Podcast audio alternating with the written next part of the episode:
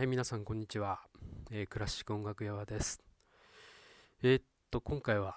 え1週間ではちょっと配信できなかったですけど、2週間の間を空けましての配信となります。えっと、今日もですね、えー本日配信の、えーオーパス208のエピソードでお送りしたいと思います。えっと、まあ、その前にですね、あのまあ、最近、えーテレビで、えーの CM でですね流れている歌声があのとても、えー心に残りましてえその話を、えちょっとしたいと思うんですが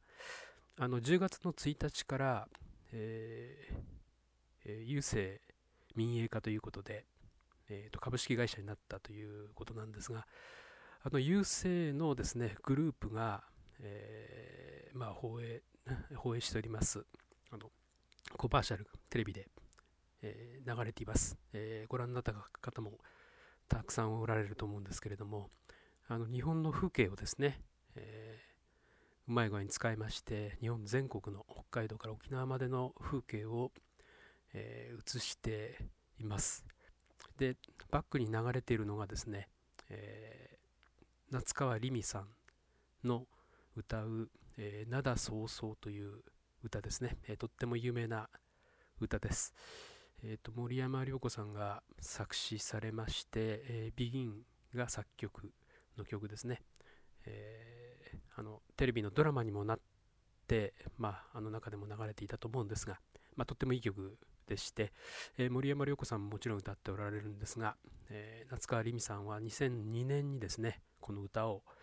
えーリリースしています。えーですからもう6年あ6年じゃ5年ですか。になるんですけれども何て言いますかもう静かなるブームをずっと続けている曲ですね。でこの曲が流れています。であの私あの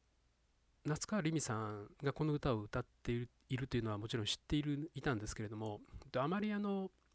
まあ、ちゃんと聞いてなかったんですね。で歌声も少し聞いたことあるんですがまあ、なんとなくちょっともともと彼女はあの演歌歌手ですので、えーまあ、演歌っぽい歌い方がされてるなっていうような印象を受けたもんで、まあ、私は別に演歌が嫌いではないんですけれども、えーとちょっと、えーこの歌に関してはあんまり演歌調に歌ってほしくないなっていうところがあってちょっと、えー敬遠しておりました。えしかしあの今回テレビで、えー日本の風景の映像とですね、えうまい具合にマッチいたしまして流れてくるこの歌声を聞きまして、えーなんかすごく、えー心洗われるというか、えー特に彼女のあの声の質ですねが魅力的だなって思うようになりました、えそれで、え今度 CD を買ってみようと思ってるんですけれどもあの日本郵政のですねグループの、えホームページにこの CM が、えーフラッシュのデータですけれども、それで流れてます、えー音楽も聴けますね。で、音楽実はあの全部聴くことができるんですね。えーっと、ネット上で全部曲を聴けるなんていうのは非常に、えー貴重なことでありますので、まあ、あの興味のある方は日本郵政グループのホームページを、えー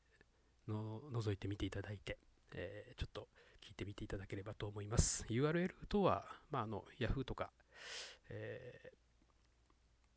ー Google ですか？で検索していただければすぐに出てくると思いますので、えーちょっと一度聞いてみてください。さてですね、今日のエピソード、えーオーバス208のエピソードはですね、えーホルストという、えー作曲家の、えー惑星という曲を取り上げました。えーとっても有名な管弦楽曲ですね。で、組曲が7つあります。で、惑星ってなもんですから、えー火星、金星、木、水星、木星、土星、天王星、海王星という、まあ、名前、題名がついてます。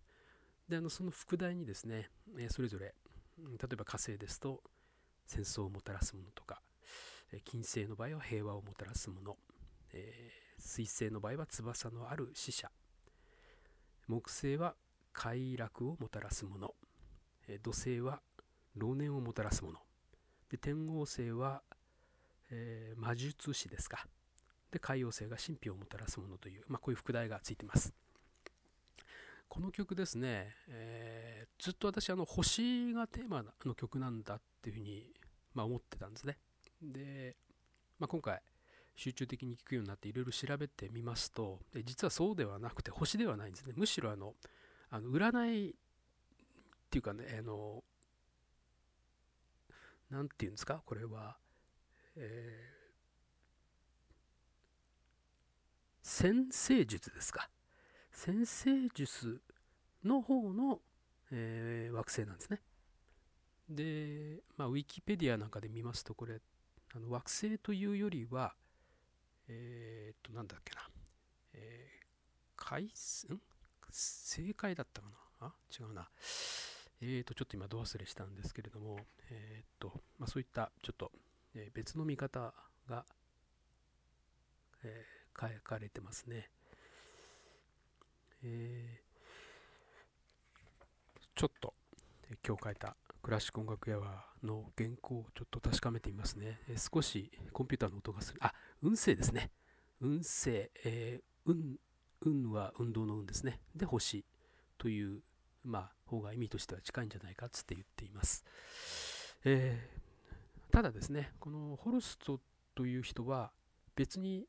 それをあのこの先生術をですね、えー、完全にイメージしてそのまんま曲を、え、書いたわけでもなく、えー、神話とかのですねに出てくるその、えまあ、神々ですね、え軍神とかですねそういったのがいろいろあるんですけれどものことを、え具体的に書いたというわけでもないと。まあ、音楽的なインスピレーション、えー、霊感をですね、えー、まあ、得るための、まあ、きっかけであったというふうに言ってます。え、まあ、そんなことなので、まあ、ずっと私は星だと思ってましたから、えまあ、メルマガにも書いたんですけれども、私、あの、当初これ、スター・ウォーズのですね、映画音楽と全く混同してまして、え本当にお恥ずかしい話なんですけれども、えそれとも全然関係ないわけですね。星ではないんですね。宇宙の天文学的な星ではなくて、えー、もうちょっとこう違う、えー、占いの世界って言っちゃっていいんでしょうか、ちょっとよくわかんないんですけれども、えー、そういうものがあるらしいんですね。まあ、ホルスト自身も別にあのそういったものを具体的にイメージしないで自由なイメージでこの曲を聴いてほしいというふうに言っています、えー、ですから私たちもですね自由に、えこの曲と、え向き合って聴くのがまあ一番いいかなというふうに思うんですね。であのホルストという人はですねあの、えー、こういう先生術やなんかを勉強するためにですねわざわざサンスクリット語とかをですね勉強してえー、まあ、したという非常に凝り性の方だったんですね。えー、あのこの管弦楽曲も非常に有名ですけどもこの曲以外にですね、まあ、非常に多くのあの合唱曲とかですねあとオペラなども書いておりましてあのあまりこの惑星だけが、えー、まあ、代表作だみたいなことを言われるのは少しこう嫌っていたというようなことを聞いたりもします。またあのこの曲をですねあまりこう、えー、まあ、好き勝手に演奏されるのも非常に好まないというか例えば抜粋して演奏するとかですね、えー、編成、えー、編曲をして演奏するとか、まあ、そういったことはあの、まあ、いわゆるご法度だったみたいですね。で、まあ、資料によりますと、えー、ま、当時は非常にセンセーショセンセーショナルでですねあの非常に人気を博したんですけれども、えーえっと、大変人気を博したんですが、えー、っとその後あまり、えー、まあ、演奏される機会も減りましてですね、えー、どうも1960年代にあの、まあ、有名なカラヤンがですね、ウィンフィルの演奏会で取り上げてそれから、大ブレイクをしたというエピソードが残っているようです。えーまあ、今現在のね私たちは非常にこの曲、えー、よくまあ、聴く曲でして、えーまあ、CM なんかにもよく使われてますね。で、まあ、特に第4曲、木星、まあ、ジュピターですね。これはあの、まあ、いろんな人が歌にもしてますし、あるいはの英国ではですね、えーまあ、国家、準国家みたいなあの扱いもされてるみたいですね。えー、この曲に歌詞をつけて、まあ、歌にしているって、まあ、確かにあの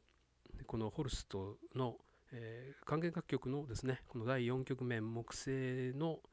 あの有名なメロディーの部分を、えー、の雰囲気はですね、えー、大変あの何て言うかな堂々とした、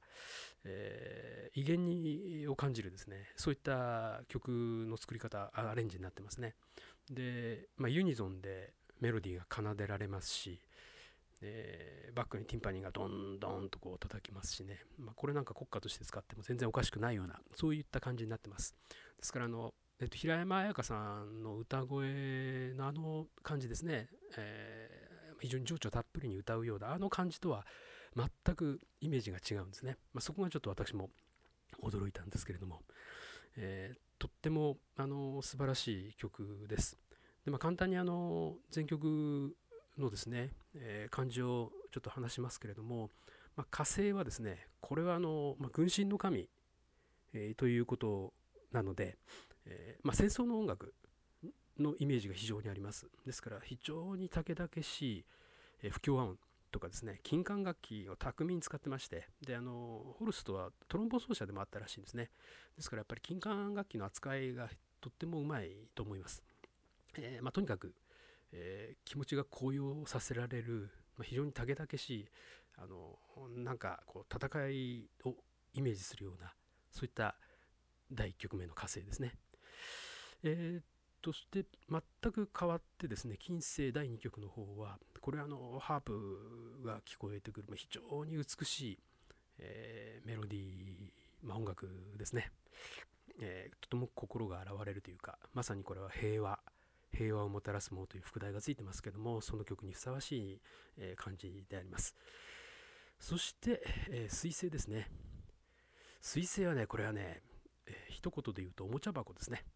えー、小動物がこう走り回ってるような感じ、えー、昔あの漫画で、えー、トムとジェリーっていうのあったと思うんですけどあれのあの騒がしい慌ただしいあの雰囲気あんな感じをちょっと思い出しますね、えー、木管楽器のあの動きが非常に楽しいですね。そして木星、まあ、これはあのさっき少し述べましたけれども前半と後半がですねこっちが私はむしろ主役のような気がします。非常に面白いアレンジになってますね。でトランペットとかホルンの調べもあの面白いですし面白いというか、えー、まあ、ちょっと変わってるんですけれどもね、えー、なかなか力強く、えー、楽しいですであの大げさなですね、ええー、リズム、トントントントンとこんな感じのがですね、えー、至るところで聴けます。非常に爽快な気分になってきます。そして土星ですね。土星、えこれはあの老年をもたらすものというそういった副題がちょっとついてるんですけれども、えー、っと非常に不思議な和音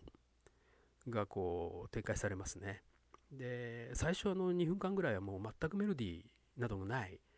えー、和音のですねこう継続的なこう動き、だけなんですねで、まあ、2分間過ぎますとようやくメロディーが出てきますなんとなくですね、えー、これも全然違うんですけれどもドボルザークのあの家路という歌になったあの交響曲の、え楽章がありますね。あの部分がありますね。あの感じの曲を大幅にアレンジしたようなそんなイメージが私はちょっとありまして、えー、まあ、そんなこともちろん何でもあの誰も言ってないんですけれどもね私はちょっとそんな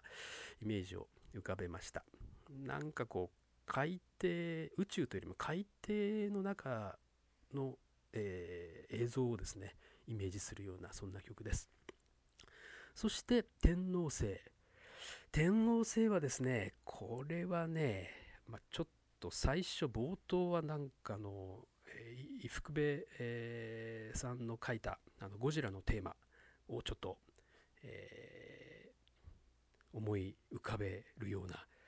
あの勇ましい感じの不気味なですね。そういった調べが最初聞かれましてその後に